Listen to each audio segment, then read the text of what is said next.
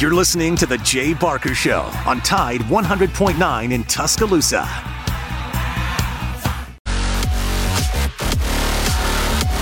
Well, hello, and welcome into the program. Matt Coulter along with Lars. There's Justin Jones behind glass, and um, here we are after day one. Who's the quarterback? Who's the quarterback? Lars, just to address that very quickly, and, and Saban did for just a moment yesterday. Um, if I can just go on a very small comical rant here, I'm so tired of it. I can't imagine how tired Nick Saban is. It. Uh, nothing has changed. Nothing will change. Nothing will. Here, here's something else. Nothing will change after the second of September when they play Middle Tennessee State. I I think it will go into the Texas game not knowing who the quarterback is. But um, it grown weary on you? Yeah, it has. It has because you and I have been discussing this for uh, about six months. And whenever we get a call, it's going to be about the quarterback situation. Whenever you or I out and or anybody in the media who follows Alabama is going to be getting questions like about the quarterback know. situation. but um, yeah, you know, uh, Nick Saban, he uh, he addressed it right? He tried to do a preemptive strike and telling everybody about, hey, we're just it's a it's a process. We're going to go through it, and um, and uh, then you know he. Uh, boy, he really set the Twitter world afire yesterday because he was caught by a reporter. I think it was Nick Kelly of uh, Tuscaloosa News, who uh, snapped a little photo of Nick walking off the stage. Well, there's a And little Nick- three second video of him yeah, too. And Nick and Nick was smiling. Yeah. Because he was he was joking with a reporter. He was having a little just fun with a reporter. And oh my God. You would have thought that uh, everyone in the college football world just realized Alabama's back. Alabama's back. Alabama's going to Nick beat Saban everybody. Smiled for three and a half seconds. It's all over. I mean, every person uh, who covers college football commented on it, and it was to the effect of, uh oh, everybody's in trouble. Pack it in.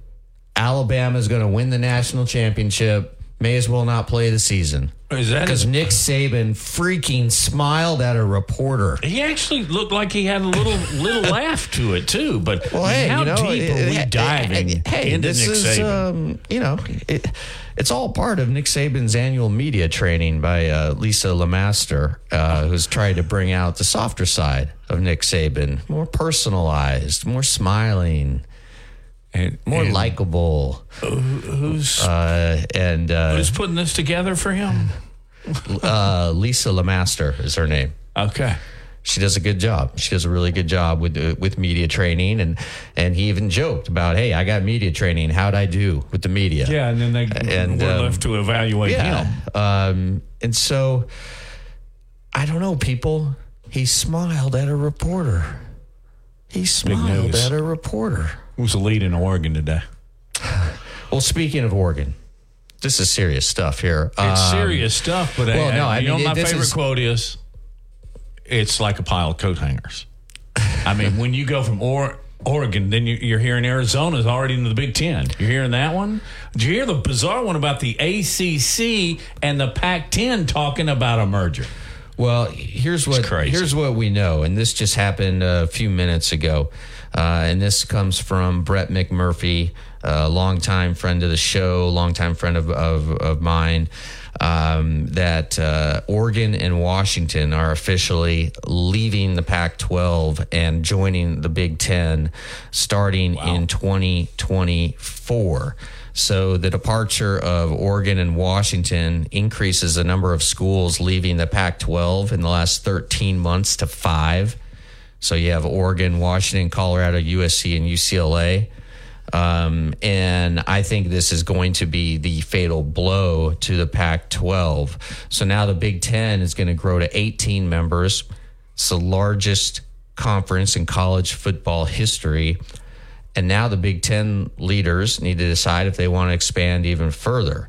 And they're they're wondering they're contemplating whether to stand pat at, at 18 or the next schools sort of in their crosshairs uh, are Stanford and Cal, or do they want to look Stanford and Cal right now are I think up next. Uh, do they also want to look at a- ACC schools? Um, and uh, and and Oregon and Washington, uh, Oregon and Washington may not immediately receive full shares in the Big Ten's new media rights deal with Fox, CBS, and NBC. But still, they are going to make significantly more money than they would have had they remained in the Pac 12. So, where does the Pac 12 go from here?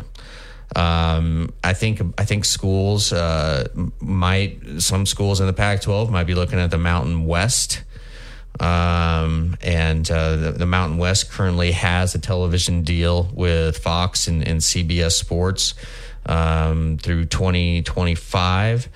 Um, but uh, I, you know what, I I didn't think this until this morning. Uh, and that is I believe we're headed to two super conferences, Of 30? basically. And it's almost conference it's almost anymore. That's a league. Well, That's yeah, yeah. It's, know, it's it's like just- it's like going to be the AFC and the NFC, and it's going to be the Big Ten and the SEC. I give you a I, I really, I really that? think that because it, it's look, the ACC is disintegrating.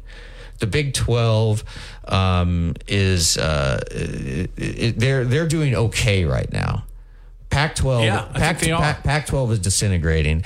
So we're about to we're, we're we're nearing three conferences, but I I, I don't think the the Big Twelve is going to be sustainable when going against the SEC. I don't see that happening real soon, though. Do you? Well, I never would have thought the Big 12 would be able to outmaneuver the This, ACC. this Oregon and Washington thing, uh, while I guess it was talked about having it done. Yeah. Uh, th- so you're right. I mean, it, it could happen in the next couple of years, but um, It's really amazing that the Big Ten now has Oregon, Washington, USC, and UCLA. Those are the four marquee programs of the Pac 12. and looks like they're going to lose Arizona. And, and Yeah. wouldn't it seem that Arizona, Arizona State might follow? Yeah, to the Big 12, right? To the Yeah. Big 12. But I'm, I'm stealing this directly from our morning guy, and that's Wimp Sanderson. And, and he brought up a point I think we're all acutely aware of, but it needs to be focused. And that's what's happening here is with the expansion of all these conferences, new teams, you're losing rivalries. Yeah. Oklahoma, Bedlam is gone, you know? And it's important to the regions and to these teams to maintain the Alabama Tennessees of the world. And Lars, it looks like they're on a boat in the river. I mean, you'll keep some, and we'll, we'll always have Alabama and Auburn, I think. But some of those great rivalries in the ta- Pac 12 are no longer. Oregon, Oregon State, the, the Apple Bowl. I mean, gone. There's That's a important to sports. greater percentage of uh, university presidents in the transfer portal right now than than actual players. I'm serious because I mean it, it, it is crazy the earthquake that is happening with collegiate sports and uh, the shifting of the plate tectonics. And where is it gonna look what's it gonna look like when uh, everything is finally settled the ground is settled? I, I do I, I, again this is my thought and uh, i haven't had this before until this morning that i think we're headed to two conferences. How two super conferences, and then there will be uh, of, of you're right about sixty teams total, and then maybe 50, six, 50 or sixty somewhere in there, and then you'll have a second tier that will have their own sort of national championship. Right, You- you'll have the the super conference national championship, and you'll have As, uh, everybody else's national as, championship. uh, as Dabo Swinney would refer to the Roy Bowl. Yeah. The rest of y'all. And, I mean, and you know, the- Flor- uh, Florida State already announced we got to get out of the ACC. and, and w- by the way, we have this document that says we can. and uh, you know Vandy is going to be making like tw- thirty million dollars more than Florida State, the athletic department. I mean, it just. Uh, it- I don't think the ACC is sustainable. I don't. No. Um, and it's only a matter of time before the Florida State it- deal and some of the others, North Carolina, I don't know what happens. It seems to me geographically, which has been thrown out the window too, pretty much, especially when you're talking about Pac 12 and ACC. I mean, uh, Oh, that, do you- that doesn't matter anymore. yeah, It really ge- doesn't. And, and I guess uh, travel and expenses, there's so much money in TV that they can do this. And, and it, it, you just hit it on the head. TV's driving this whole thing. It's the TV contracts that are driving Pac-12 this. doesn't even have a TV I- deal yet. do they're- they? Well, they're Amazon? probably going to be a streaming with Yeah. Apple, and that could be lucrative if people are willing to purchase it. But it's a great unknown. And hey, uh, Oregon and Washington. They made a smart move, in my estimation, by Made getting out quick, while too. the getting is good. Well, it's uh, but uh, the, think the streaming deal. Don't they need to examine what happened to the NFL on Thursday nights? Yeah. I think everybody's just trying to latch on to either the Big Ten or the SEC right now. It's fruit basket turnover. You're listening to Big Noon Sports, presented by Haley Sansing, Union Home Mortgage.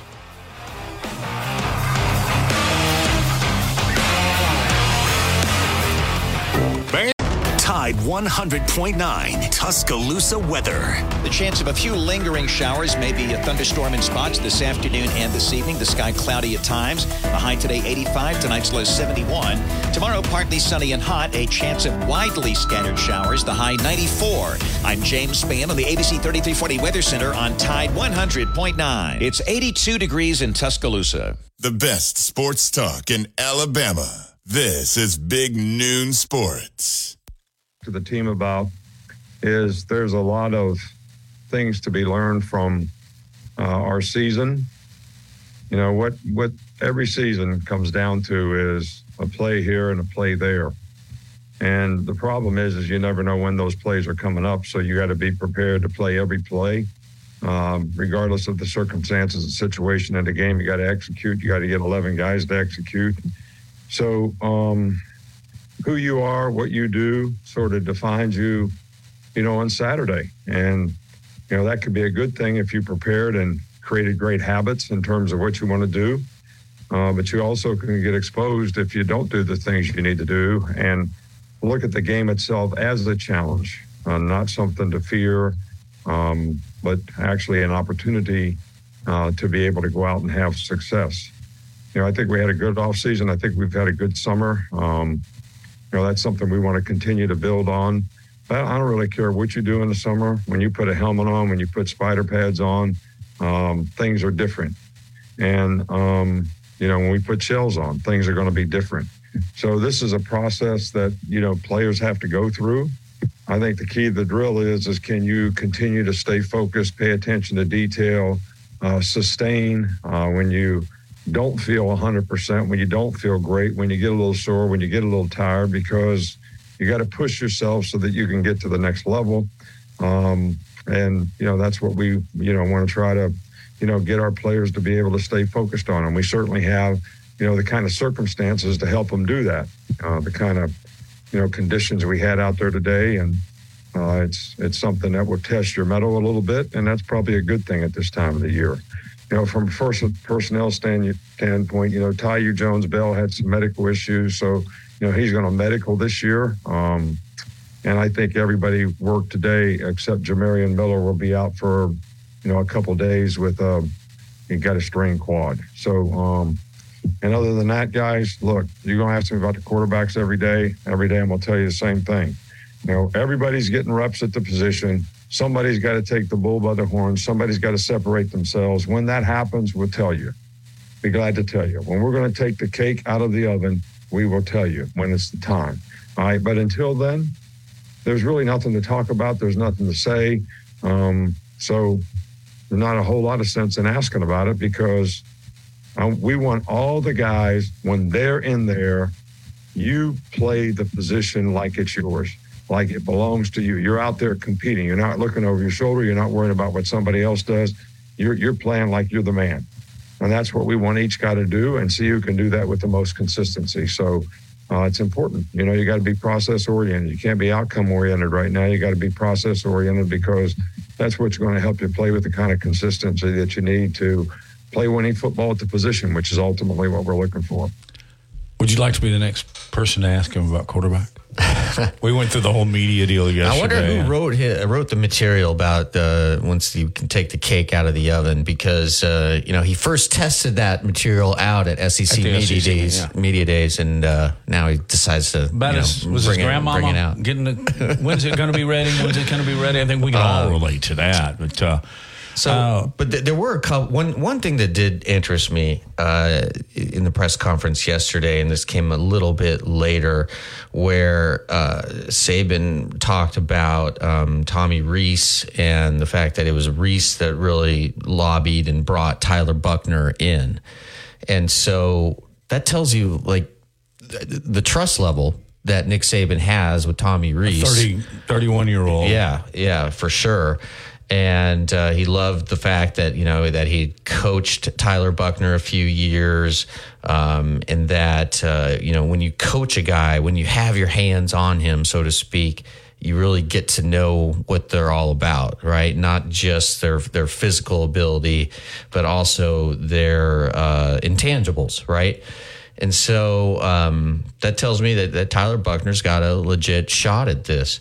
But I I don't know if you had a Does it chance. tell you that he's a starter? No, it doesn't. A lot of people go, "Oh, he's- but he's- you know, watching the video of the three quarterbacks that Alabama released yesterday, uh, and I'm no expert, but I have been to my fair share of practices. Oh my God, have I been to a lot of practices in, in my life and watched? wasting your time trying now. N- N- NFL, yeah, I know NFL, college, whatever. Um, Ty Simpson the ball just seems to pop out of his arm. I mean, the ball just uh, it, it's at a different velocity level than it is with uh, Jalen Milroe and and Buchner. And That's official. Lars Anderson I know. called it I mean, right he's, here. He's got he's got he's got an arm. He has got an arm, and um, again, you can just you can just tell just by the by the release. I mean, there's and and. I mean, I, I would love it. You know, I should I should send that video to uh, Bruce Arians and see what BA says about just what he sees in in the little bit, but just the little bit that I saw. And again, I'm no expert. I'm no scout. I'm not a coach. I've just been watching this stuff for about 30 years, and there is there's something different about how the ball comes out of his hand. Again, talking about Ty Simpson than the other two quarterbacks.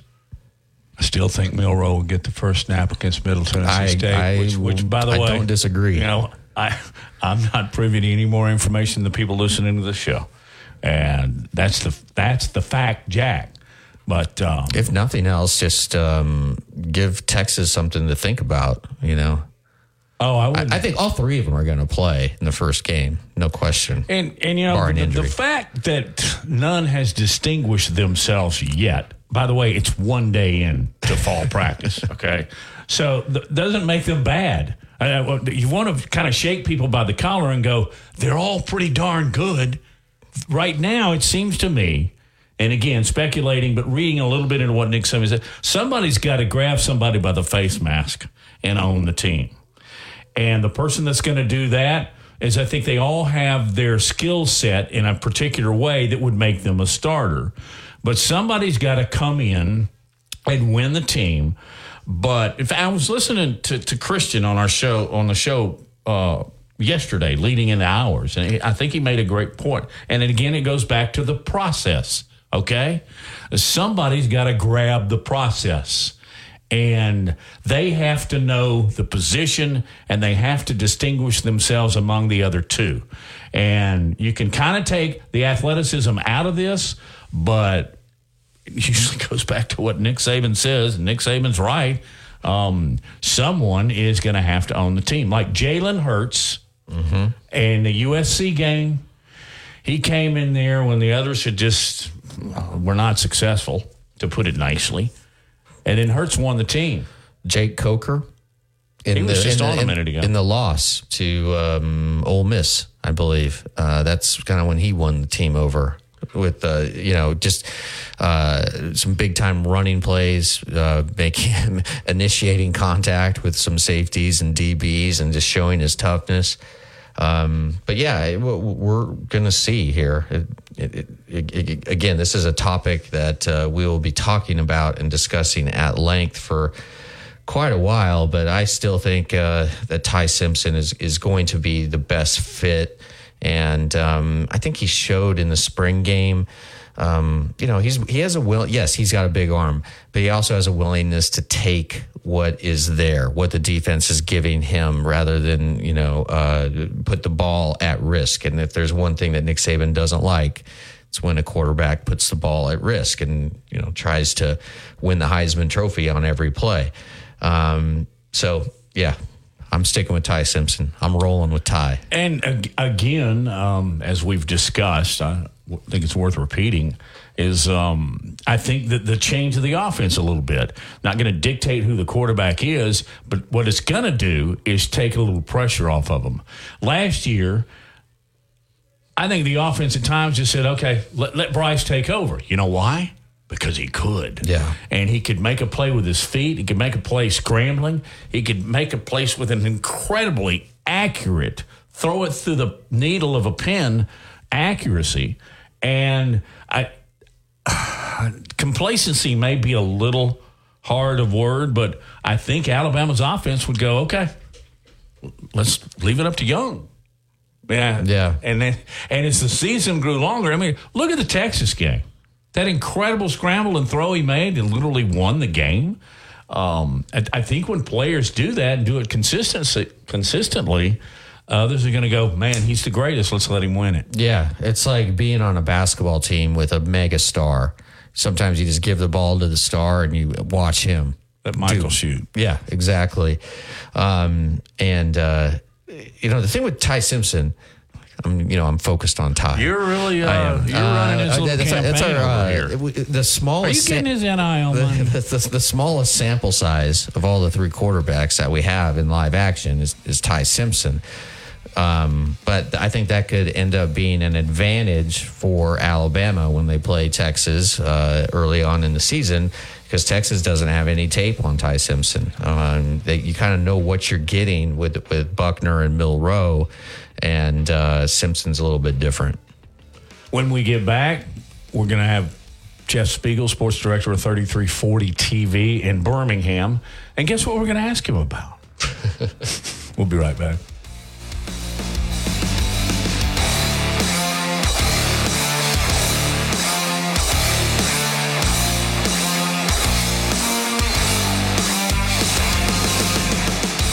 Lee Thompson is known as the Bama Broker. She's a Tuscaloosa native, an Alabama graduate, and the only realtor in town with Wall Street experience. A skilled negotiator, Laura Lee knows how to buy low and sell high. And the Bama Broker isn't just going to show you houses. No, Laura Lee is going to educate you on the market, guide you to homes that fit your budget, and teach you how to sell your home for its maximum profit. Throughout the entire process, the Bama broker will equip you with the tools you need to both buy a home and build financial wealth through home ownership. Trust me, the Bama broker who's as roll tide as houndstooth, will get you across the goal line. That's Laura Lee Thompson, the Bama broker with Advantage Realty Group. You can reach her at 205 790 7229. Again, that's 205 790 7229. And you can also email her at Laura Lee at thebamabroker.com. That's Laura Lee at thebamabroker.com. Follow the Down to the plains. This is Alabama's most in-depth analysis on the SEC. This is Big Noon Sports. Welcome back to the program. It's Matt, Lawrence, Justin, and now uh, a regular on the show is one and only Jeff Speegle from ABC 3340. Jeff, I was just thinking as we were dialing you up, this is your day off. So you're going one of your days off. You're going above and beyond. So we appreciate that. How you doing, Spieg? Doing really well, Matt. We were talking about you in the sports office the other day, Uh-oh. and uh, and and I told I told the guys I said, look, I don't know if you realize this, but uh, but Coulter Coulter is a legend. Coulter's a legend. like he's been in the movies. He's been in the movies for crying out loud. He's going to live forever because of his appearance on Talladega Nights. one of the greatest movies ever made. Oh, I, I, was, I was shunned by the Academy. No, and well, so the, the greatest thing, Jeff, is that he plays himself. Yeah. I mean, come on. You know, Yeah, that's right. I mean, your, your posterity is set. You know what? In, in all transparency, I am the very last credit, okay? And it says Matt Coulter as PA announcer. I would have Right. given all of my residual money if it had said Matt Coulter as himself. right. Listen, what, what you're what you're not what you're not telling people though is that that was supposed to be like a really really minor minor part, but they loved you so much that they gave you on screen time. So kudos to you, my Well, man. there, there- there's actually a bit of truth in that. But w- w- was it who was it? Will Ferrell who lobbied for you? Uh, it was the, it was actually the director that was back behind the set and just very quickly I, I, I read the original script they gave me which is about 10 seconds long and i did it to the best of my ability. And they paused after and then they start moving lights and everything around. It's just incredible how much they, they're doing. But the second director who's on the set said uh, the, the director said, "Hey, uh, man, that guy did a pretty good job with those lines." Uh, and the guy went, "It's what he does for a living." And so the first director, I could hear him in his headset said, "Tell him to keep the main components of the script and do it like he would normally do." And that's how it went from ten seconds to thirty-seven. Um, enough about. but who's counting? enough, enough about that. Although I have to admit, uh, my ego is at least large enough to allow this. That was a blast. Uh, okay. Have you uh, back in when you were single? Did you ever use that on a first date? You know, I was in Talladega Nights. No, Oh, come on. I didn't. Because most people already knew. uh, no, that's not true either. Uh, Hey, I, no, I, I've bring, always I bring to. books that I've written on dates. You know, I, I know you have. You bring an autographed issue, but I'm a lot like Jeff Speegle because I, I consider you a really humble guy, and you don't go and show your ID and go. And by the way, did you see me last night? So, uh, and I've always appreciated that about you. All right, given that, what was your take out of Nick Saban's first practice news conference? Well, I was uh, I was impressed with how loose he was about how now he got you know he got a little ornery you know when he started talking about the quarterbacks, but at the same time you know for the most part I, I'm I'll dare say in a press conference setting like I've never seen him more relaxed, more funny, you know, and he and he made the quip at the end of the news conference that you know he got some media training and you know how'd I do and all that stuff, but I don't know. But now just think about it though. I mean, if you're Nick Saban, gosh, you're at the top of your profession. You know, you've uh, you got you got all the money in the world. I mean, you just you just bought a seventeen point five million dollar house on Jupiter Island for crying out loud. So why? He's always been comfortable in his own skin, but I've never seen him look more relaxed after the first day of fall camp than than I saw him. You know, yesterday. It was it was it was really incredible. It was, and what also was incredible was uh, that uh, um, the the photo that went viral of Nick Saban yesterday. Uh, I believe again is taken by Nick Kelly. I need to double check that, but uh, of the uh, Tuscaloosa News um, of Nick smiling. He's simply smiling at a reporter, right? Who's they're having some fun, and Right. the absolute meltdown it caused on social media was stunning. I mean, every single college football writer, reporter commented on it and basically saying, uh oh, uh oh. Nick Saban's happy. He's flashing that same smile that he flashed after the onside kick in the national championship game against Clemson. Everybody's in Right. trouble. Were, were you Right. surprised by that reaction? Uh, yeah, yeah, definitely. I mean, uh, look, we, we we all can read like too much into into what we see and and all of that, but um, I don't know. But I, I there, there may be a little truth to that. Like there may be a little truth to the fact like that. You know, he knows what he's got and you don't. You know, one of those things. and um, and I think mm, I think there's kind of a quiet there's a quiet confidence here, and not just from him, but you know from other guys in the camp that um, you know they're coming with something, and and they're and they're they're ready to you know take back what is quote unquote you know rightfully theirs, you know. So um, I kind of sense that.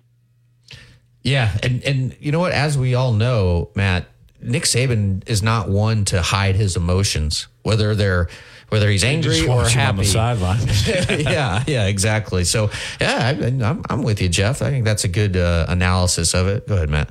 I was just going to ask you the day before they did the Nick's kid thing, and I, I heard the interview there with him in that setting, and you were there, and you asked a very legitimate question, as you always do. But did you get a different feel about him even in that environment? Well, first of all, first of all, he looks so tan. I mean, you guys remember the actor George Hamilton? Oh yeah, he almost looks as tan as George Hamilton used to. And I'm really dating myself when I use a George Hamilton reference. But uh, but but just just tan and relaxed. And I and we all thought that when um, when Stephen M. Smith asked that question, the football question, which Josh kind of instructed us, Josh Maxson, you know, Nick's SID, uh, instructed us not to do or to stay away from. We thought like maybe he might blow his stack or something like that. But but he said, "Well, is that is that about Nick's kids?" You know? Yeah. And then Josh said, "Oh, sorry, you know, I tried." And then Nick said something like, "Yeah, we all do," you know, stuff hmm. like that. But he took it, but but then he gave like a you know a terrific answer. But what was funny is that the following day, when Stephen M. asked the question, you know, Nick said, "What? I thought you were going to ask the Nick's kids question this is a football news conference." He kind of turned it around back on him, Oh, you know, in a joking, teasing, you know, needling manner, which is also something that you know you you rarely see from him. So, I mean, yeah, I the last two days, I mean, it's just been it's just been funny just how how loose he is. Um, so the news broke about uh, 45 minutes ago or so uh, by uh, our, our friend Brett McMurphy of the Action Network now that uh, Oregon and Washington are leaving the Pac 12 and joining the Big Ten in 2024. Um, and that means the Big Ten's going to grow to 18 members, which is the largest conference in college football history. Uh, what's your immediate reaction? And uh, Matt and I were talking about this earlier. I, for the first time, Jeff, I'm beginning to think that we may be headed toward just two mega, mega conferences in the Big Ten and the SEC. Yeah, and I don't know if that's good for college football. Um, I I mean, in the long run, I mean it may be because you know there's only uh, there's only a handful of teams that can win the national championship anyway. You know, usually year in and year out. Um, so I mean, it, it it might as well you know turn into that. Uh, that that we've kind of seen this coming. You know, several years in advance. Um, to me, the thing that I think of is the the, tra- the travel budgets. You know, for these schools are going to be like through the roof, you know, for these games. But I guess the revenues are going up too, so they'll make up for you know with that. But um, I don't know. It's certainly um, you know I was telling Gary this yesterday.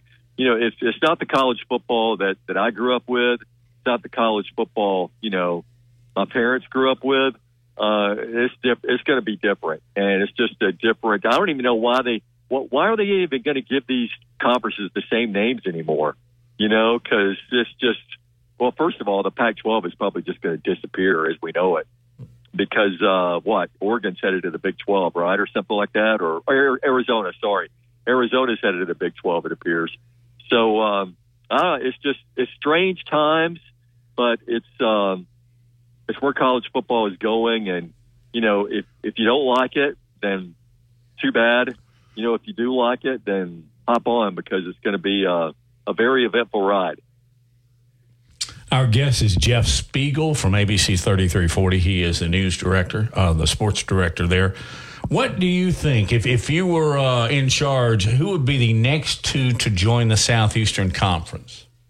Because Florida State's put themselves out there. That's for I mean, they've sure. already said that we're leaving the ACC. Yeah, they have. Well, I've always thought Florida State would be a would be a good fit. I've always thought that would be a, a natural fit, and that keep that you know Florida Florida State. You know that it, that just intensify that if you could if you could intensify that rivalry.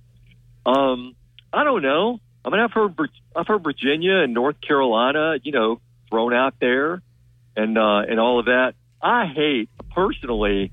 I mean, I'm a big basketball fan too. I hate the fact that the ACC, arguably strongest basketball league, you know, historically, is just about uh, just about to get chopped up, you know, and, and that's going to kind of just uh, disappear. But you know, probably UVA, North Carolina, are probably two of the candidates that I've heard. That wouldn't surprise me. How about Clemson? Clemson, sure. I Hello. mean, uh, it'd be it'd be good. Uh, well, you know, a few years ago we we heard that you know Clemson and Florida State might be the two to join the SEC, but absolutely. I mean, look, I think uh, I think Dabo would be comfortable going toe to toe with SEC teams, you know, week in and week out. I mean, there'd be some people that say, well, there goes there goes Clemson's years of, of winning double digit games every year, but you know what? Probably not because he's been pretty good for the past 12 years as well. Talking to Jeff Speegle again. The interview is uh, brought to you by Laura Lee Thompson, the Bama Broker Advantage Realty Group. Thank you, Laura Lee. Uh, we're going to come back. You going to come back with us, Jeff? Absolutely. All right. We'll break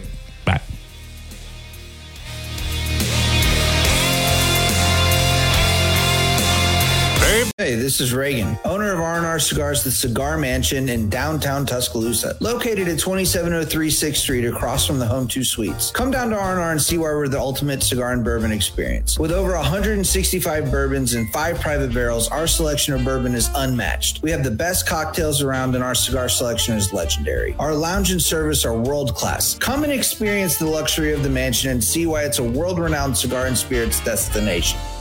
Tide 100.9 Tuscaloosa weather. The chance of a few lingering showers, maybe a thunderstorm in spots this afternoon and this evening. The sky cloudy at times. The high today 85, tonight's low 71.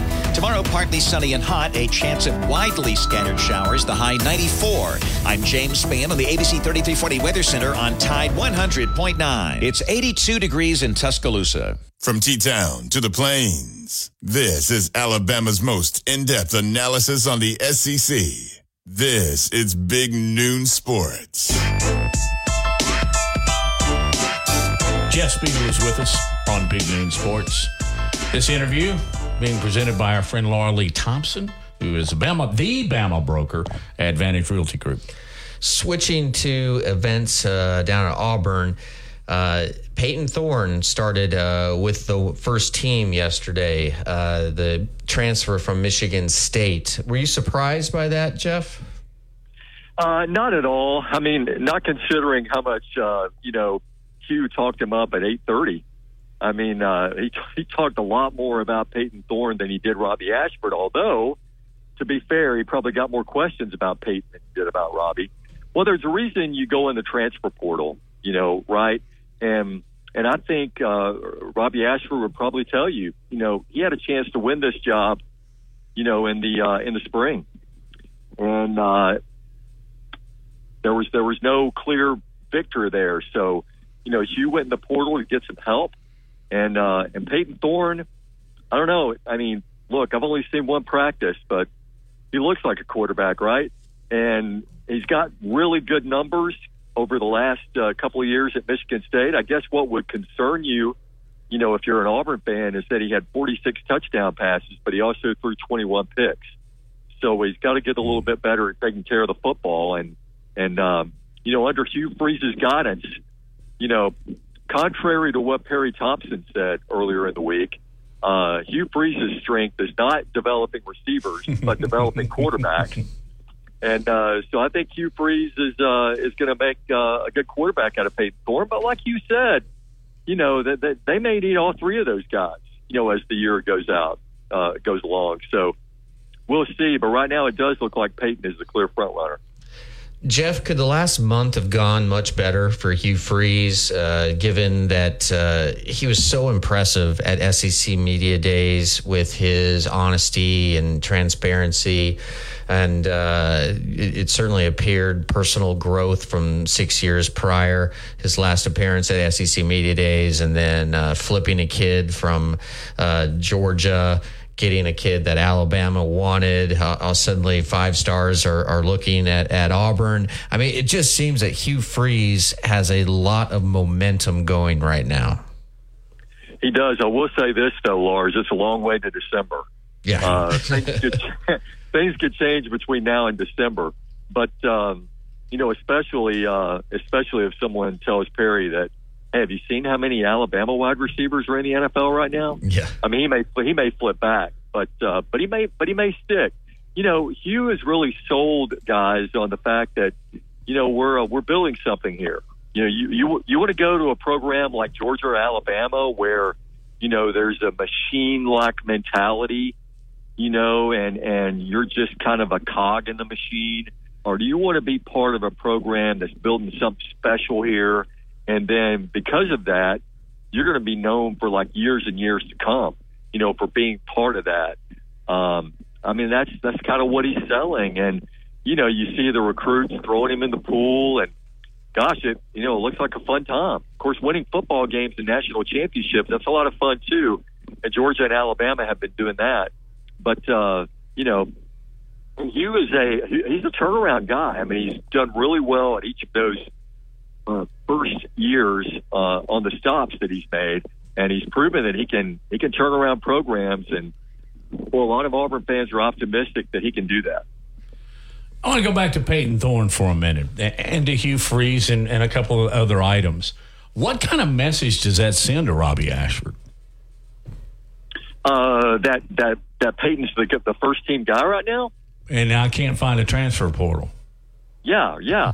Well, I mean, I mean, if you're Robby, you um, you kind of gauge how this is going to go this fall, and and you kind of see you're, you're going to know kind of what your future is with the program after uh, you know w- once they get into the season and all that, and uh, yeah, he may jump into the portal again. I mean, who knows?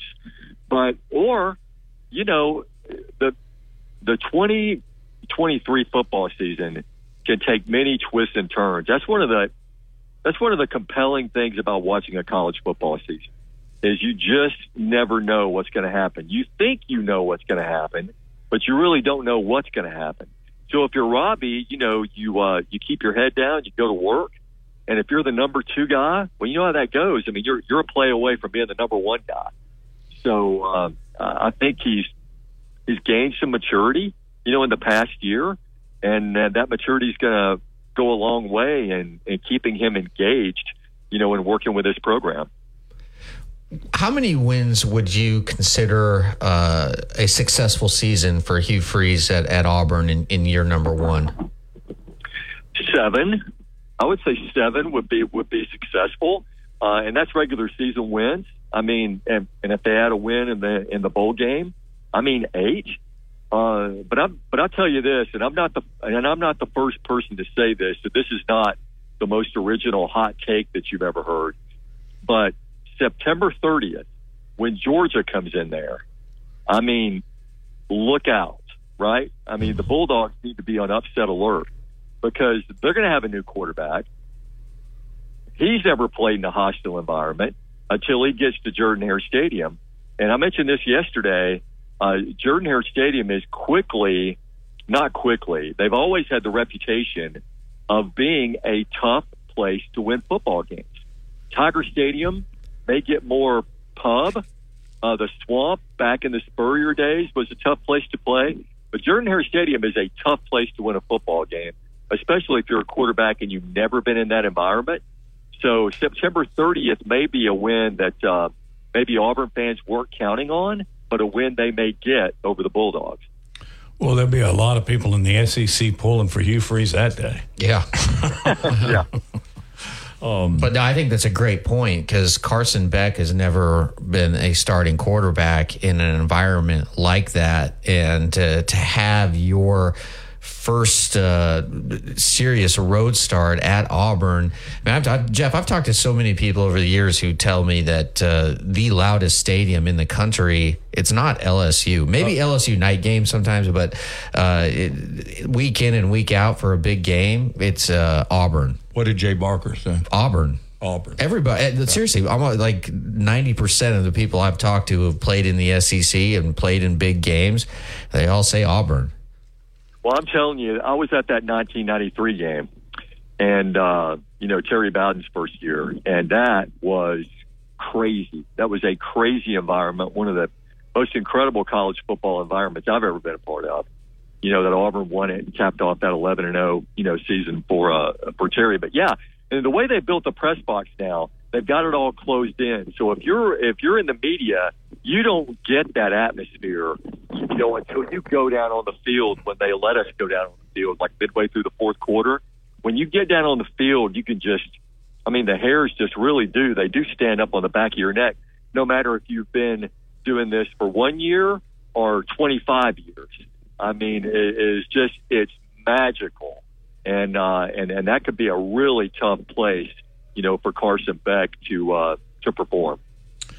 I miss the Legion Field days where they would just open those windows that were about what 11, 12 feet high and crack them open, and you could. You I mean you you got to feel the entire deal. Um, I, I bet you do this too. I used to walk around, you know, get outside, get in the crowd, walk around the perimeter of the field before the game, and you get a really good feel. Other than LSU and Auburn, who would be the third? Uh, what stadium would be third there as far as just being absolutely loud, crazy, and nuts? Well, on my bucket list is Kyle Field. I've never been there, but I've talked to Good. people who've covered who've covered games there, and they say that's pretty amazing too. The whole twelfth man thing is uh, is is not just a legend. I mean, that's the real deal. And uh, I've talked to people who have covered you know several games there. Say it's just like that. That experience is over the top as well. Jeff, why isn't Bryant Denny Stadium ever mentioned as one of the loudest? I don't know. You know, I I, I get the sense that um, I get the sense that that fans there, you know, kind of wait for something to happen rather than uh, start cheering to make things happen. That's kind of the feeling Yeah, I've always that's a good way to gotten at Bryant Denny. And I and, and certainly I don't mean that to be a knock, you know, against the fans there because the fans, you know, at Alabama are terrific. But um, and and maybe that's because they've been blessed to have so many good years and good things happen in that stadium. I'm not really sure, but it certainly could be, you know, a more intimidating experience than it is, and it certainly is more intimidating than Texas assistant coach Jeff Banks made it out to be. you know, when he said that it was kind of like playing at Kansas and Iowa State. It's definitely a tougher environment than Kansas and Iowa State. I guarantee you. All right, before we let you go, this is coming out of left field. Last night I was at St. Clair County, and um, I was having a dinner at a banquet over there. It was a guy named um, Doug Carden who played for St. Clair County in their state championship team and state championship game in '93. And he said in that game, which he said was just a mud fest, that he came flying over to the sideline and he clocked a media guy. And he said, well, he could not swear, but he thought it was you. No, but I, but I will tell you this: that I was working at Channel 31 at the time, and we broadcast that game on TV, on live TV. Because And it was so- Town Creek. It was uh, versus Hazelwood, right? Uh, I believe, I, bel- I believe it was. I, I believe it was, and um, it was it was a. I vaguely remember that happening, but it wasn't me. Uh, the only time I've been hit on the sidelines was covering an Ensley High football practice in 2001. A receiver took me out and tore my ACL. So that that's my that's my collision with a football. And look, this was this was a kid who weighed like he was like five ten, and weighed like 135 pounds. You need to leave that that's part all out. It took. Yeah. That's all. It, that's all it. that's all it took to take me out. Did you know you'd torn the ACL right away? No, actually, I was walking on it, and I was I was totally. It, it felt like I mean, it hurt a little bit, and I was supposed to play golf with my dad the next day, so I kind of did like a little practice swing, and when I went back into the backswing, I mean, I nearly passed out. The pain was so intense, Uh, so I knew I'd really messed something up. But the next day, uh, or you know, Sam Goldstein did a uh, did an MRI, and uh, sure enough, yeah, it was uh, it was torn. well, but it was a linebacker. He, he was 6'3", 220. All right. Well, yeah, Committed to well, Alabama. We, we changed that story. Yes, absolutely. Uh, Thank you. Uh, great stuff, Speegs, as always. Thank you, sir. Thanks, Jeff. Hey, appreciate you guys. Have Yep. a good weekend. All right, you too. Uh, what a good guy, and a great interview for us. And our Bama related interviews are brought to you by Laura Lee Thompson, the Bama broker, Advantage Realty Group. I do want to ask you on the other side. Um, have you ever been hit on the sideline? We'll, we'll, we'll pick that up at 101.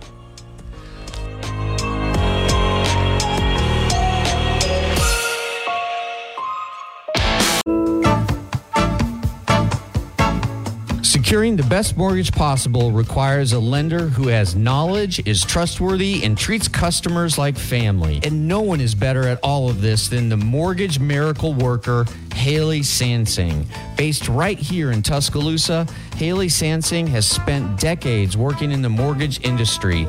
With Haley, it's personal, holding your hand from contract to close. With Haley, it's about one thing you. Call Haley on her cell, yes, her cell, 205 792 1813. That's 205 792 1813. Let Haley help you. NMLS number 23037. Town Square Media Station. WTUG HD2 Northport. And W265CG Tuscaloosa. Tide 100.9. And streaming on the Tide 100.9 app. More big noon sports coming up.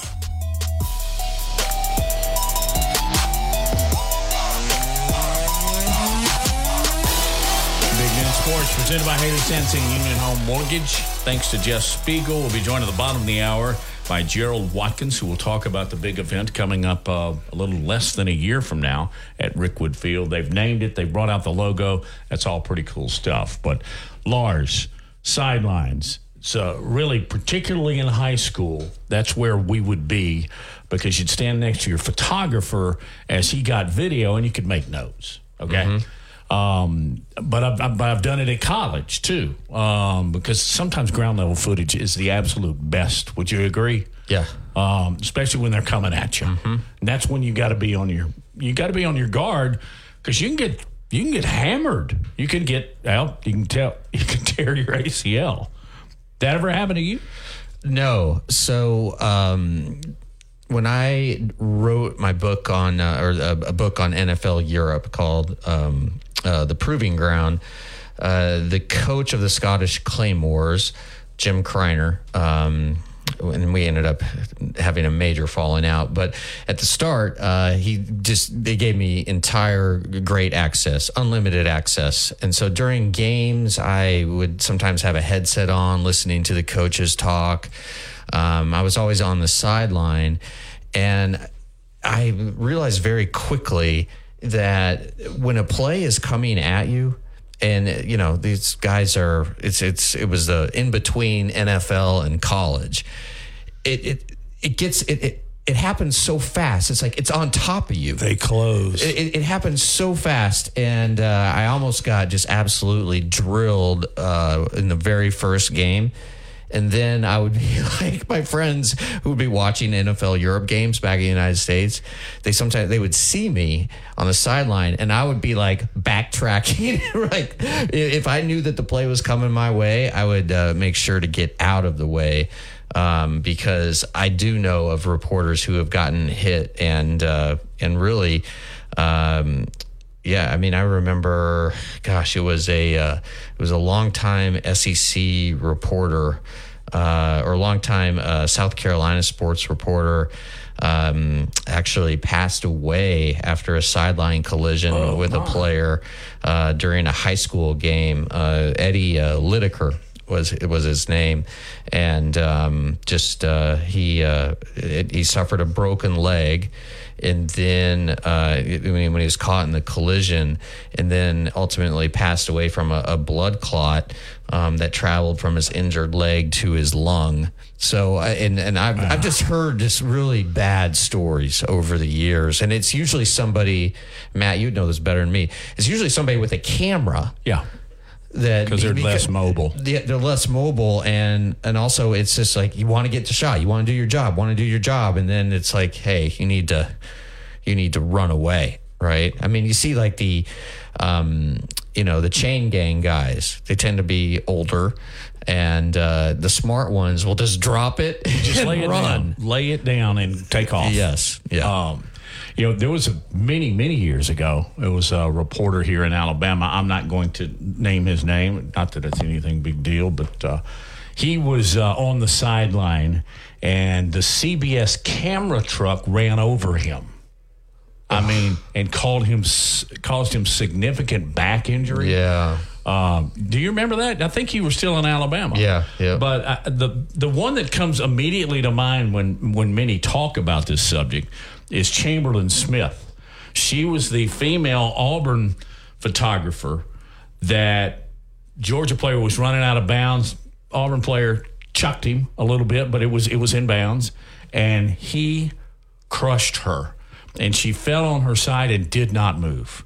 It was about as scary a thing as you've ever seen in that particular circumstance. But she ended up being okay, and she sent out all these uh, text messages and um, social media telling everybody. I think did Justin, you seem to remember that. Did they not also like set up the equivalent of like a GoFundMe to help her? Because I mean, she got leveled. Yeah, I think they had a GoFundMe. I also want to say the following season they kind of like in one of the games, you know, cut to her on the jumbotron, and Yeah. we're like, we're happy she's she's better, and she is better now, which thankfully. But man, that you're right, that was scary when it happened. And she just went. also I've seen uh, sideline reporters, uh, you know, doing uh, like a, a, a stand up in during pregame. Don't do or do with their back and, to and, them. and they'll yeah, their back will be to them. And I think it was uh, I think Melissa uh, Melissa Stark got hit in the head with a, a punt. I mean, that had to hurt. Uh, Laura Rutledge, she's been hit. Um, you know, Is there is there a Google page on this? Did you just look this up? Nah, I just remember. Um, not. Boy, that's an old old phrase.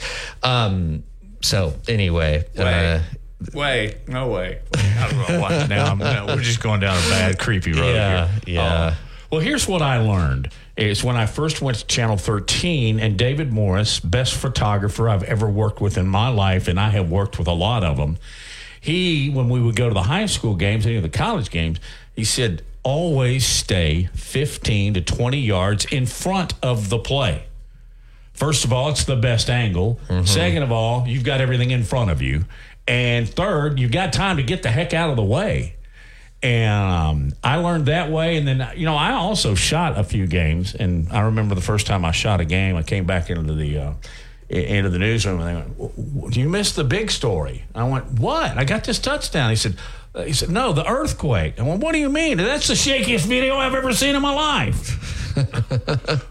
but uh, that's what you do. Try and keep it in front of you, and I and plus watching from behind and then trying to move up, you're a lot less. You're a lot more likely to get leg whipped or hit from behind. Trailing the play is a is a wonderful way to get hit. um, switching topics here.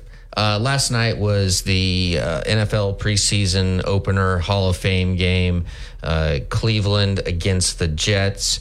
Um, the great thing about this is we are going to have football every weekend from now until what about six February? months? Yeah, until uh, until the Super Bowl. Yep. every single weekend, which is uh, amazing. It's great. It's the best time of year. Uh, did you watch the game last night? I was at a function. Okay. I, I caught the very last bit of it, and I caught the score, and it looked like the Jets were doing pretty well. Of course, these games are so insignificant. Yeah. Uh, they are as insignificant as spring Major League Baseball games, okay? Let's put it in that perspective. But it was good to see it back on television, and I promise we came back from this event, and we said it was like 9 o'clock or something like that, and I flipped it over there, and Karen went, oh, no. it's back. Karen's my wife, and she loves football, but uh, you know, games of this significance don't crank her up. Yeah, so Aaron Rodgers didn't play. Deshaun Watson didn't play. Uh, what did make news about Deshaun Watson was that Roger Goodell gave him a big hug before the game. I mean, just like, yeah, it was a bad look for Oh, Roger Goodell. Roger. But the, But the- he's the- a hugger. Let's give him yeah. that. The, the, the biggest takeaway from the game was uh, the play of Cleveland backup quarterback Dorian Thompson Robinson, uh, DTR, as a lot of people call him. He uh, played at UCLA, had a, a lot of experience, uh, drafted in the fifth round. And just was lights out. Was really, really good. Um, both uh, throwing the ball, but more importantly, uh, he looked great running the ball. And uh, if I had to venture a guess, he's going to beat out Kellen Mond, former Texas A&M quarterback, for that backup role in, in Cleveland. And I think Kellen Mond's time in the NFL may be uh, growing shorter and shorter. Uh, he just, uh, for whatever reason, it just hasn't clicked for him after I think he was drafted in the third round by the Vikings uh, several years ago. Um, but um, I, I think the the biggest upshot was there were no serious injuries, and also Aaron Rodgers gave a great interview mid game. Uh, just uh, and he was he had a headset on, didn't have uniform on, and was talking to the guys in the booth, Mike Tirico and Cris Collinsworth. And Rodgers was just great. He was just so relaxed. He seemed so happy and uh, just sort of thrilled uh, about the possibility uh, about what the Jets can do this year. Um, he seemed just like uh, just reinvigorated. And also, man, if he wants to, he would be great on television because he's so freaking smart. Well, he's a Cal guy. Not Yeah. that where you went to school always I- I indicates mean, your he hosted- intelligence. didn't, he, but didn't he? He won Celebrity Jeopardy and he hosted Jeopardy. Yeah, he he talked for a long time about wanting to be the replacement and take the host job for Celebrity Jeopardy or just Jeopardy in general as a I think he would be good. Th- Did you see him when he uh, guest hosted? Oh yeah, I watched it uh, several several times. Yeah, he was a- good. He was, great. really good. Like a great interaction with the with the guests, and and had really good comedic timing, and just uh, man, he's a very talented, unique individual. yeah, that would work out better probably than Rolf Benirschke, who was once up for the Wheel of Fortune. I remember that. Remember, he was Wow. the kicker for the Chargers. Yeah. And uh, he Rolf actually did a few, uh, and that you know who was in competition for that job? Tim Brando. Oh, that's right. Yeah, Brando's Oh, told that. So, we so, need to yeah. have. when- Okay, we'll have Brando on Talk next about- week, and we're going to talk have about Aaron t- Rodgers' value as a game show host. you know, I- Yeah, give have Timmy give us his assessment This of is, Aaron. uh, but but I bet Tim would give us a very detailed answer. this is probably yes. You think coming up? Um, uh, I, when I was younger and I first got into broadcasting, I, I mean, I know this doesn't sound like the career goal of all times. I wanted to be a game show host. I really thought I could handle that, and I, I still today think I could. I think you could. What, was there a particular game show that you wanted to host? Um, I like password. I always like Joker's Wild Uh, what as are a you- kid. Yeah. Uh, I like the ones that require a little bit of intelligence instead of just guessing a number, like concentrate. Well, actually, you had to remember stuff. Anyway, hey, uh, when we get back, you got to stay tuned because we got to talk about the money bar on Big Noon Sports.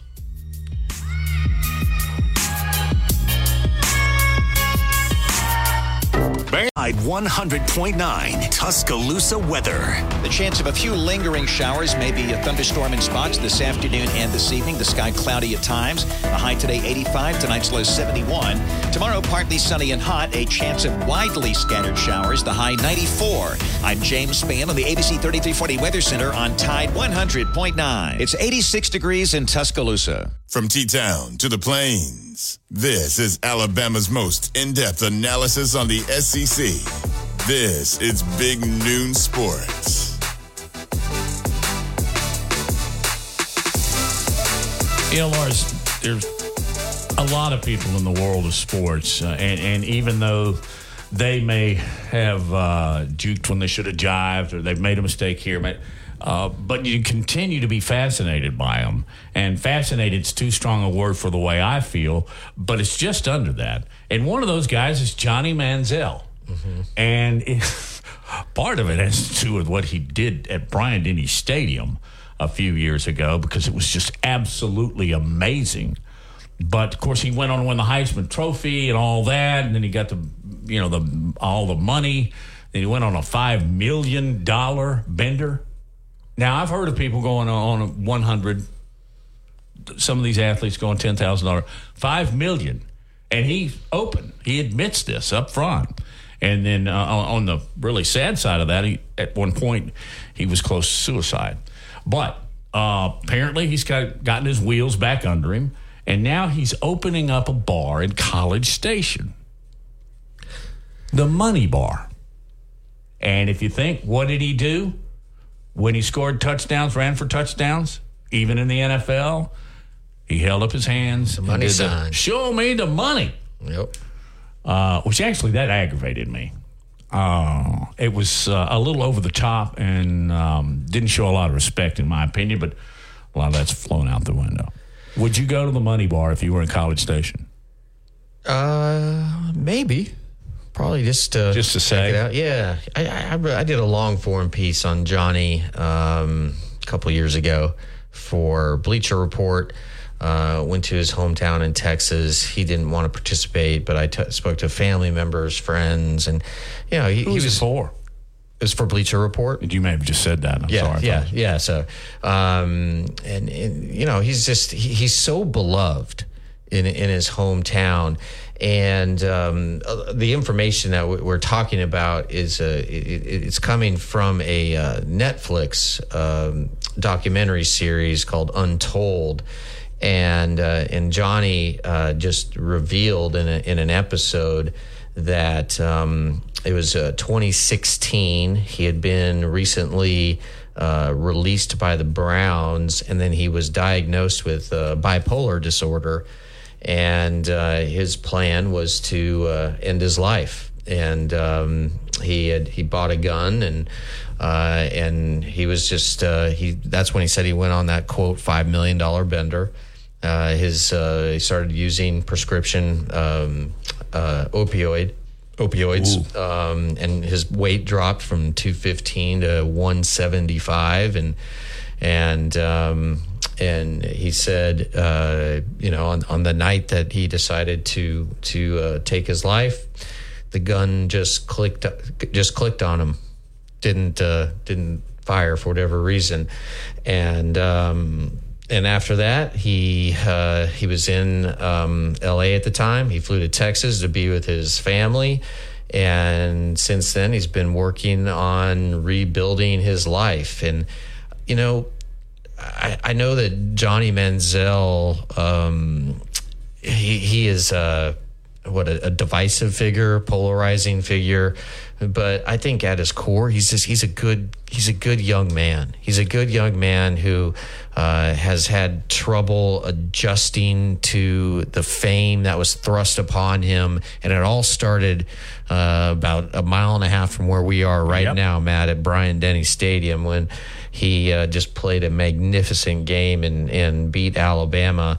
And um, and so you know I, I I'm rooting for Johnny. I, I, I really am, and I, I think if people get to know him and are empathetic and see things through his eyes, you will really show compassion uh, toward Johnny, and uh, and again, I'm I, I am rooting hard for him. I am too. And so, just for all that, I, all those reasons I just said, yes, I, if I'm ever uh, in Texas and I can go to uh, his place, I'll, I'll, I'll do it.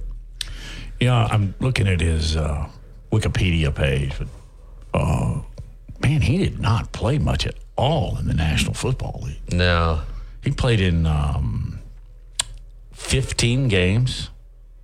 He was two and six as a starter. I mean, his- his seven first- touchdowns, seven Nope. interceptions. Um, rushing, he had 46 carries, 259 yards, and one touchdown. His first start was against the Bengals. And I remember this because I'm a Bengals guy. And it was at home. And man, he, it, it was like me playing quarterback out there. He just looked completely lost. Completely lost. I think the Bengals won 30 to nothing. And, uh, you could tell right then and there that um, he was not going to make it in the NFL. And I have a common friend with Johnny. Um, I really shouldn't say who it is, but uh, the night before games, Saturday night, he happened to live on the same golf course as Johnny, and Johnny would be pounding Moscow mules on Saturday night before games. Copper Cup and all? Yep. That was his drink of choice, Moscow Mule. I did not know that. Uh, totally this, different is this is this is perspective this is uh, this is why you listen to Big Noon Sports. That's You get- exactly you right. get insight uh, like uh, and this. how not to get hit on the sideline. Right here is where you get that information. But uh, all right, guys, but, uh, uh, turn your mic on, Justin, because I want your input here. Because obviously you keep up with this. But did did any of you really think he'd be a good NFL quarterback? Um, I hate to be biased, but I, I know when he was, I was very uh, salty, as they say, after he beat us in Tuscaloosa. Well, you weren't the only one. so I was, I was rooting for against him actively. Um, what year were you? But his skill set. What year were you? Like what year? Yeah, in Where'd you school. graduate? Oh, uh, I graduated in May. So Oh, so you weren't in school yeah, yet? I wasn't in school. I was in uh, high school at the time. Um, I should but- know this. You were in my classes. Yeah, sorry. Yeah, that's right. but I was still a big Alabama fan. My family diehard, so you know we were like, oh, he's a but. I think I'm the way. If you beat Alabama in any part of the season, I'm rooting against you. I, I'm rooting against Deshaun Watson, especially now after all. Did you see the hug last night? Yes, yes, I did. Was it creepy? It was a little too long. It was. And it probably should have been a handshake. I think, if anything, not even. And, and then they were were talking, and it was like uh, they were in each other's personal space. It was it was bizarre. Like Earl Weaver? No, it was just yeah, yeah, exactly. it was like Earl Weaver talking to the ump. Man, am I ever dating myself? But uh, you Lou would Piniella. think that he would avoid a handshake. You're right. You would think he would avoid that. It's a bad look. My feeling is that Roger Goodell probably didn't know there was a camera on him. Well, then he's an idiot. There's always a camera on Roger Goodell. There's right? always a camera. yeah. Sorry, Did I- was it too harsh on Roger there? Yeah. Um, I think no, that's pretty, I did. pretty easy on Roger Goodell, Matt. I think you're not taking it in hard I mean, enough. to not know there's a camera there, or just to do what he did, and and that's what we were talking about initially, just doesn't make sense. After what he was accused of, him sitting out, and Goodell was a major part of that, and then to go over there and hug the guy. Well, I mean, the whole story doesn't make sense after all that happened, and then he becomes the highest paid quarterback with yeah, the fully guaranteed two hundred contract. thirty It's- million it's- it's guaranteed. Ugh. Uh, that just that shows you a couple things: what you'll pay for uh, athletic ability, and that there's a lot of money flying around the national. He was Football League. horrible last year, though. Deshaun Watson was horrible, and I, I get it. Like he missed what a year and a half, and then he ended up just playing the last six games, games or so. And you know, I'm sure he'll be better this year. And and Cleveland, i- i- if if if Deshaun Watson plays like he did when he was with the Texans, Cleveland can be a good team um, because they have weapons, uh, including Amari Cooper, uh, Chubb, who might be the best running back in the NFL. He's among the Uh, top three. Njoku, a really good tight end. Um, they can be a good team.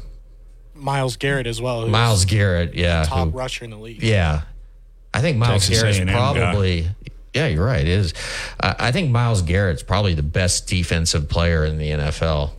I, I mean, I, I've just you can't Aaron blo- you can't on the other side him. of the hill now? He's just, yes. uh, Think more so. You take Should he? Parsons, Michael Myles Parsons, Garrett, yeah. Donald. It's a mix-up. Yeah. You could choose Nick Bosa. You could choose any of them, and you, you'd probably make a good argument. yeah. Where did I see this morning? I have to lean on you guys for the for the name and most of the information. The tight end for the Bears was signing for his 18th Lewis. Marcedes Lewis, yes sir. Yeah. Marcedes Lewis. 18 Yeah. years at a contact position. I remember when he was uh, um, playing at UCLA. Man, and I, I remember seeing him play at Memorial Stadium in Lincoln, Nebraska. He was really good, first round draft pick, played for the Packers. Um, wow, for an, a tight end to make it 18 years, you're right. But if there's such a thing as a finesse tight end, it's Marcedes Lewis. Great name.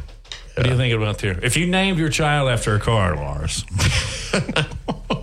what would it be? It's that's actually funny because every time we're in the car, he will point out, "There's a Lincoln, there's a Lincoln, there's a Lincoln." so he thinks he was named after the car, not the city? No, he thinks the cars are named after him. Oh, even better. Yeah.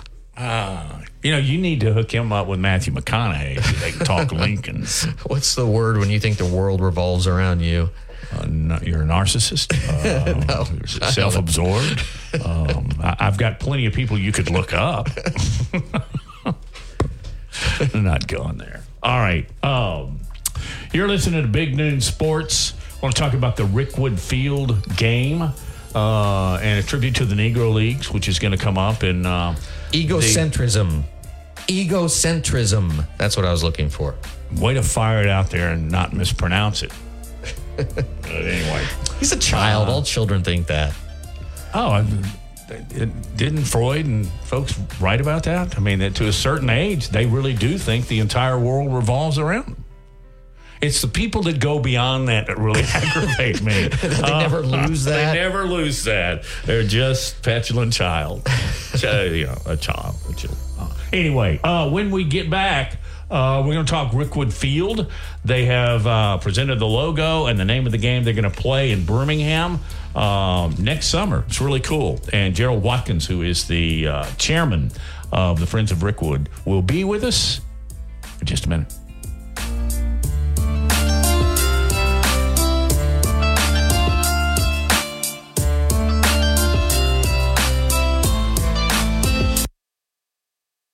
Laura Lee Thompson is known as the Bama Broker. She's a Tuscaloosa native, an Alabama graduate, and the only realtor in town with Wall Street experience. A skilled negotiator, Laura Lee knows how to buy low and sell high. And the Bama Broker isn't just going to show you houses. No, Laura Lee is going to educate you on the market, guide you to homes that fit your budget, and teach you how to sell your home for its maximum profit. Throughout the entire process, the Bama broker will equip you with the tools you need to both buy a home and build financial wealth through home ownership. Trust me, the Bama broker who's as roll tide as houndstooth, will get you across the goal line. That's Laura Lee Thompson, the Bama broker with Advantage Realty Group. You can reach her at 205 790 7229. Again, that's 205 790 7229. And you can also email her at Laura Lee at thebamabroker.com. That's Laura Lee at thebamabroker.com. Okay. This is the Big Noon Sports Network.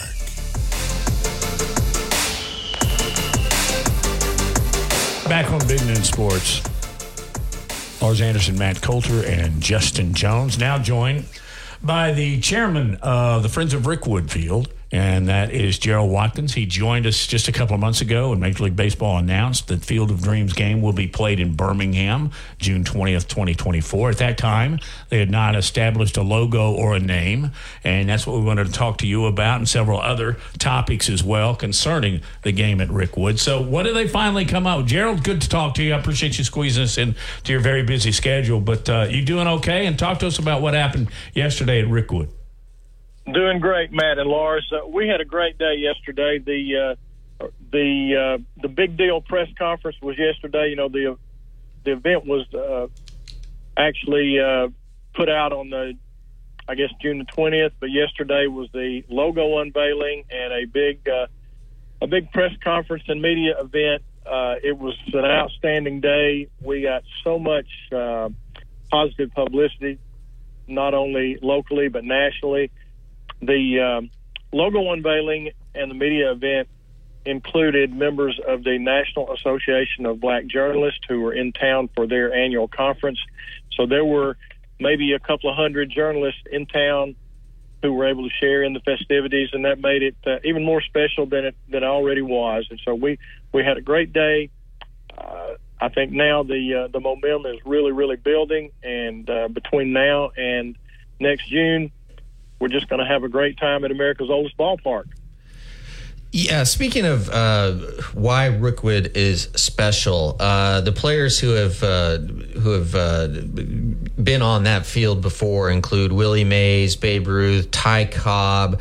Uh, there's been 181 members of the uh, Baseball Hall of Fame that have been documented who have played at Rickwood, which means that more than half of all the members of the hall have been at Rickwood.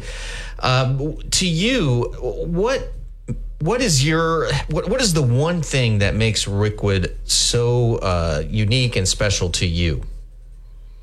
Well, I came to Rickwood and, and watched ball games as a young child. I saw Reggie Jackson play.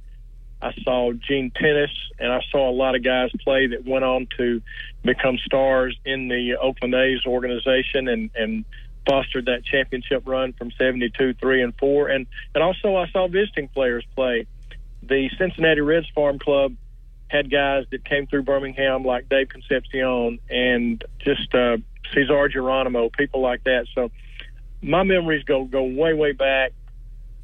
But knowing that we have the the oldest ballpark in the country, and knowing all those legends have played there, and knowing that not only we have the past, but we also have the future, because this next game in June is going to be tremendous. We possibly will see a future Hall of Famer. Who knows if uh, Nolan Arenado will go in the Hall of Fame or not, but he's on a track, Paul Goldschmidt. So we're going to see a tremendous uh, amount of talent next year, and we're going to see those people at a place where you can you can walk out on that field, and if you don't feel the if you don't feel the legends, if you don't feel the history, then your heart's not beating. It's just a special place, and I'm just glad that uh, Major League Baseball saw it fit to uh, to come to Birmingham, and they're making a big deal out of it. And it, it's it's not just another event to them. They really they really seem to care about what they're doing, where they're doing it, and why they're doing it in so many different ways. And I can't thank them enough for the respect that they have for our history. And I don't know if I answered your question. I'm kind of rambling now, but uh, it's just uh, it's an incredible time to uh, be at Rickwood. It's an incredible time to think about what this event is going to do to Birmingham. And uh, Matt and, and Lars, if you as you know, the Rickwood Classic was discontinued because of COVID, and then because major leagues decided our field wasn't prepared well enough for a big league game or future big league talent. Well, now all that's going away because once the field is ready, it'll be ready for anyone to play on. So we will get the Rickwood Classic back. So there'll be more memories made for more generations, and it will just be uh, it just be an ongoing part of our history for sports and culture in Birmingham. I know we we talked about this with you uh, a few months prior, but can you just uh, remind our listeners and and us um, what are the renovations that are currently taking place at Rickwood? Well, nothing has started yet, Lars, but in October we will have uh, construction crews rolling in. They are going to remove 18 feet of dirt and turf from our field, and they're going to replace that with a new irrigation system, make the field drain very, very well, and it'll be brand new grass, and it will be the same quality grass that they have at Truist Park or Yankee Stadium.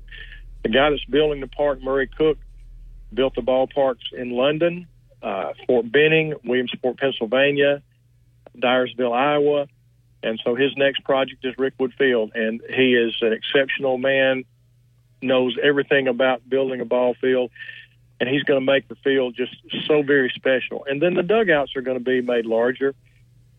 when the dugouts were built, they were they were built for smaller men and smaller staffs. And now a major league team will have probably twice as many people in the dugout as they would have had back in the 40s. And so the accommodations are going to be a little more plush. They're going to have uh, padded seats instead of splintered wood planks. And then there's going to be the extended netting up and down the foul lines to protect the fans. And then the outfield walls are going to be padded with removable pads. So once the uh, MLB game is gone, once the uh, Classic is not played, uh, I mean, once it's over and done with, the padding will be taken down. So the uh, the uh, signs that have been up for, for many many years will will be visible, and uh, it'll just go go back to being what it is. So those are the main things. And and lastly, they will be moving some of our walls aside and uh, making bullpens in the outfield. So the bullpen and the dugout will have uh, the ability to see one another, and that's a big thing for Major League Baseball. And those uh, those walls will be put back in place after the MLB game is gone. So those, that, in a nutshell, is the uh, the amount of renovations uh, and and changes in total you got to be really, really happy that Major League Baseball's picking up the tab because that's expensive. Uh, even I know that. I got to credit my wife on the next question. I think I know partial answer. And she said last night we were talking about. I said, "Why did they pick the Cardinals and the Giants?" And I was thinking Giants because of Mays, but I really couldn't answer the question. Well, I think the answer lies more in their scheduling. They probably they looked at the schedule and and tried to fit the teams in based on where they were already playing. And if I had to guess, that was probably the date that uh, the Giants were already going to be either in the Midwest or on the east or going to the East Coast. So I don't think it had anything to do with. I don't think there was a whole lot more put into it than that. I think the Willie Mays thing was a natural connection. But you know, they put together their schedules together years in advance, and so I don't think they said, "Oh, we're going to do this." I'm, I'm speaking for myself. We haven't really talked about this, but I don't think they looked at at the teams and said, "Oh, we've got to have it done this way." Now, maybe they did because of the Willie Mays angle, but there's so many different angles and so many different ways they could play it.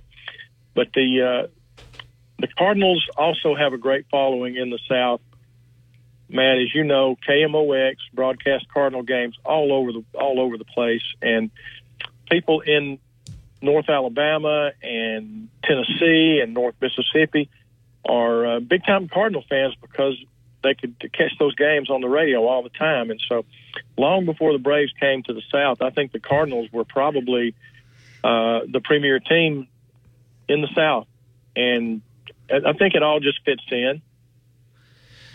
Can can you take us back to um, kind of when the, the, the match was lit on this idea and uh, and who actually sort of should receive credit for uh, getting the momentum going for making this game uh, what will be a reality in 2024? Well, I, I don't want to pat myself on the back, but uh, I will for a little bit. I uh, when I took over Rickwood I thought about the Field of Dreams game, which had, had not been played yet, but it was on the schedule, and I thought, why couldn't we have a game at Rickwood Field? So I started reaching out to uh, Major League Baseball, and I, I just never could get to the right person. So a guy named Doug Mansolino, who was a fielding coordinator for Atlanta Braves, came to town to uh, watch the Mississippi Braves play and provide some coaching he came to visit Rickwood, and we just started talking. We developed a friendship, and he said, uh, "You know, you should have a Field of Dreams type game here." And I said, "Well, I'd love to, but I really don't know how to get anywhere with it. I've been trying, but I've, I've had no success." And so Doug made some calls, and before you know it, I got a call and an email from Major League Baseball saying they want to come and look at Rickwood as a potential site. So in October of 21, they brought an entourage of about 12 people down and they looked at the ballpark, they looked at the neighborhood, everything that you can imagine a very professional organization like MLB would do. They they started looking at it, drone footage, they just did the works. And they left with a very very good understanding of what we had and said, "We'll be back to you. Don't call us. We'll call you, but you're very much on our radar." And so they began to do their internal things. Uh, and I think in February of 22, we got another call. They had enlisted the city as a partner as well. And from that point on, they continued to make visits and they continued to uh, do the uh, the due diligence they needed to make the plans and set up the uh, the potential for the game. And so from that point, it's just been uh, meetings uh, in person. Uh, I think there have been maybe a half a dozen visits, and every time they visit, they bring six to twelve to fifteen people, and they just cover everything. They're as professional with everything as you can imagine. So, with all that being said, it's just been a it truly has been a journey. That's a cliche, but it's been a journey as we've gone through the meetings, looking at the different areas of the ballpark, looking at uh, different things. Uh, gosh, they recommendations on hotels, recommendations on restaurants, all kind of things. And the complete picture has been looked at many, many times, and will continue to be looked at over the next few months. Uh, they will actually begin work, uh, I think, around October 21st or 23rd. And prior to that, our last event of the year will be our home run derby. And I may have told you this when we had our last conversation, but it's our last fundraiser of the year, and it will be a home run derby, much the same way they do the home run derby before the All Star game. But we'll have recently retired players and a couple of college players. We rent some electronic video boards. We put those on the uh, baselines. We have a, a couple of tents set up. We'll have Curt Bloom from the Barons as our announcer, and we'll have some other local players who may not participate in the home run contest, but will be there to add some color and and uh, just just juice up the event. I think Chris Hammond is going to come. He may pitch to some of the guys. Todd Jones uh, possibly will come, and Charlie Moore, the old Brewers player, Ron Jackson, Papa Jack. Everybody knows. So we'll have a lot of ball players there who will not be competing, but will be there just to add additional major league talent to our overall event. And once that event is over, that's a Sunday. The very next day, uh, we'll start prepping, and I think the very next um, well, the very next week is when they'll start moving dirt. Final quick question for you. We'll let you go. Uh, everybody wants to know tickets.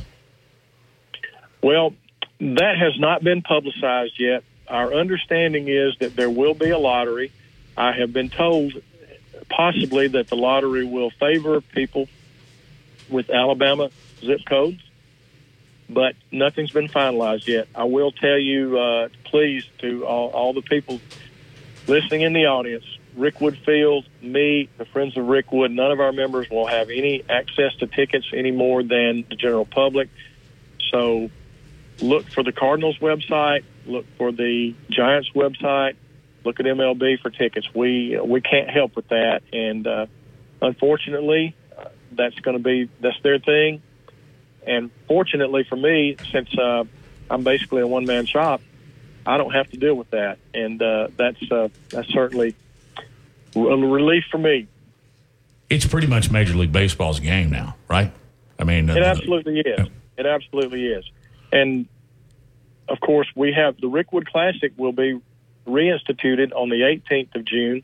Then we'll have an, a day in between, which may include some other festivities, and then the actual uh, big league game would be the 20th. So we're going to have a week long baseball extravaganza in Birmingham, and uh, you know, just I can't uh, I can't wait. I, in a way, I wish it was tomorrow, but then I, I want to enjoy the journey. yeah. Uh, well, thank you for bringing it here. We appreciate it very much. Gerald Watkins, the chairman of the Friends of Rickwood, we thank you for your time and let you get back to your afternoon. Thank you. Thank you, well, Gerald. Thank you for thank you for calling and look forward to talking to you again. Call anytime.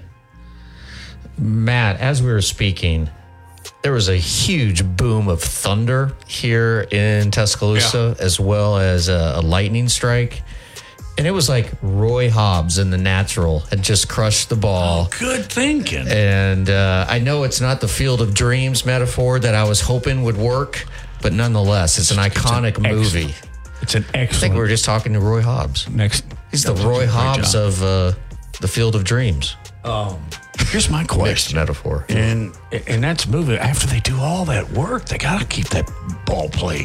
Yeah. Got to keep playing there, right? This is uh, it's a great thing for uh, baseball lovers. Great thing for the city of Birmingham and the state of Alabama. I'm up for it. We'll be back and wrap up this edition Wednesday, Big Noon Sports. But it's Friday. What the, what the hell's wrong with me?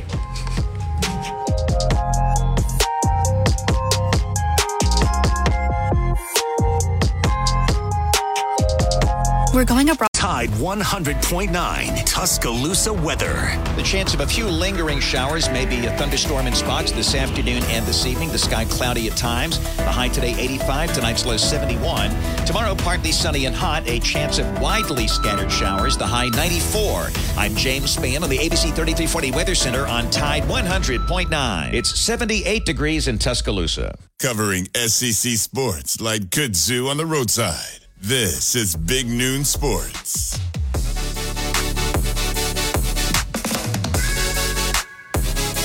Back on Big Noon Sports, presented by Haley Sensing, Union Home Mortgage. Well, that didn't last long. It's it's it's not a biblical downpour, but it's uh, still coming down here in Tuscaloosa. Everybody stay weather aware. All right, the big news this morning was that uh, that uh, Oregon and Washington are going to be joining the Big Ten in the 2024 season. Uh, the Big 12 is adding schools, Matt. So the question becomes, what will the SEC do in response to all of this? Is that does the SEC now aggressively go after Florida State? Do they does Sankey go after Clemson? Uh, does Sankey? I don't know. I mean, it- what what do you think the SEC's counter move will be, or is the counter move not to do anything? I don't know. When you look at the big picture nationally, it kind of looks like huh, Big Ten, Big Ten started to, you know, lead the pack. Up to 18 teams. That's where they are now. I was just going to ask you, or trying to do that in my head. 18. Uh, of course, the SEC's, they are adding next year uh, two more and two powerful. I mean, let me ask you this real quick as a, as a side note, sidebar, Your Honor. Um, USC and UCLA better combo than Texas Oklahoma. No, Okay. not even close. Really, it's not even close. No, not in my mind. I'd much rather have. Uh, let's see. Of those four schools, how would you rank them in terms of importance uh, moving forward? Uh, well, first of I would all, say Texas number one. Uh, USC, uh, USC, Lincoln Riley USC and number Caleb two. Williams is- but I mean, I'm thinking of like next 30 years. Um, I'd say Texas one, USC two, Oklahoma three, UCLA four. Somewhere. Dude, sometimes you get the feeling it was UCLA was kind of an add-on, market Yeah. add-on, something Yeah. like that. I think they just. Uh, I think the Big Ten wanted the entirety of the Los Angeles market. Well, they got it. They got it. Um, But in answer to I your mean, question, I mean, d- d- does LA really generate big TV ratings for college football? I don't know that they even generated for the NFL anymore, Yeah. and maybe the NBA because LeBron's there. But uh, What if the you know, big, I, what I if remember. the big, what if the Big Ten did this? What if they went out and got Florida State? well, I think that would hack the uh, SEC off. Yep. Um, and I think the SEC's hand is pretty pat here for the next year or so. But I'd be very surprised if they weren't talking already to Florida State because Florida State's thrown it out there. They're going to find a way to get out. And the money that's available in the SEC, if that phone call comes in and you're the Florida State AD or uh, the AD at Clemson, and would you go first there or Big Ten? Uh, SEC. Yeah. I think But, the money is, uh, it, it may be even, or the SEC may be a little bit better. Do you think if Florida State were to go to the Big Ten, and th- some people are suggesting that there is like a secret offer already on the table for Florida State to go to the Big Ten, um, do you think Sankey then would that would force his hand? Yeah. I do. I do I, I think then he's got to start talking to North Carolina and Clemson. Yeah. Um, but we'll all see. I tell you what, Um, looking at my paper again from this morning. Um, what about Notre Dame? Oregon Washington thing. Yeah. That came up in a hurry. It did. That escalated in a hurry. It did. It did. I mean, as of right now, I just mentioned Notre Dame. Um, according to most uh, reports that I'm reading, that Notre Dame is perfectly fine staying independent. But man, it's a big gap. Yeah, but they're not. Are they making what more if, money what if, as what an if, what if, what if Sankey would do a end around on the Big Ten and really go after Notre Dame? But if they get Florida State, you sure as well. um, you, This is going to be. Let me one up. It's, it's all political here. It, it, this will be fascinating to watch unfold. Have you ever wondered just logistically how these talks go? I mean, is Greg Sankey sitting in his office there in Birmingham uh, with his feet up on his table? And obviously, I'm embellishing here, but has he got whoever on a speakerphone and they're they've got coffee and they're going, well, let's see.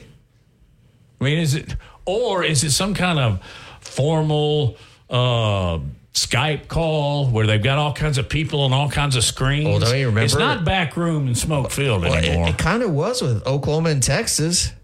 No, Remember, because we're we were all just like blindsided. It's because the SEC's better keeping it secret. Evidently, so are Oklahoma and Texas. Brett McMurphy, follow him on Twitter. He's the guy who's going to break this. Oh. Uh, if I'll ask you the same question I did Speaks. Uh, next to in if you're Sankey. I would argue it should be Florida State and Clemson. Me too. I think it's really important to get, uh, yeah, Clemson especially, um, but uh, Virginia would be a great addition. That one just doesn't crank my tractor for some reason. Yeah, you academics, Not like basketball, Clemson and Florida State. what- and I mean, what, what if you could get Virginia, Clemson, Florida State, and North Carolina? and North Carolina? Uh, if you're going to go that big, you're going to go large. Go. It almost feels Uh, like Virginia and North Carolina is a package. Okay. Florida State, Clemson, a package. Yeah. Here, here's here's one for you. Um, as they look at you talk about a Miami or a potential of a Notre Dame, do they not have kind of an aura about them as far as Southeastern Conference teams are concerned? That perhaps I don't want to say they're bad guys. I just say uh, I know in Alabama a lot of people don't like Notre Dame, and there's justification. There's a reason for that. Yeah. But do, do you understand what I'm saying? Is there just a little bit of an image issue with both of those as far as the SEC is concerned? Yes. Yeah. Um, and the SEC can point to one fact. Uh, even if you include the addition of USC, UCLA, Oregon, and Washington to the Big Ten, guess how many national championships the SEC and the Big Ten have won combined, right, in, in football and basketball since 2007? So all the all those teams, you have uh, the new Big Ten and the SEC. Okay, nineteen to one, SEC versus Big Ten. Really? Nineteen to one. What's the one? Ohio State. Ohio State. Yep. Well, Ezekiel Elliott still running for all those yards against Alabama. Brutal. the second half, he just opened up a can personally. Oh man, we we have Getting hacked booed. off. Justin Jones. so we brought up Ezekiel Elliott and Johnny Manziel. Anybody else we can bring up for you? And yesterday we uh, the That's day we a- talked that's to a good start to Deshaun get- get me Watson. angry. Yeah. Deshaun, Deshaun yeah. Watson. Uh, Hunter Renfrow, Alabama killer. I'm, I'm about to shut you guys off right now. we need to be shut off. If you were a uh, of age, you would remember um, what we talked to Watson Brown when he beat Alabama. Oh my, at Vandy, man, there were people literally moaning and crying in the streets. I was watching. All right, uh, hey, thanks. Guess who's at the door? Ryan Fowler, the man. He's next on Tide, and we'll be back Monday at. Have I got my days Yep. correct now? Okay, Monday at noon. Have a Stay good safe, weekend. everybody.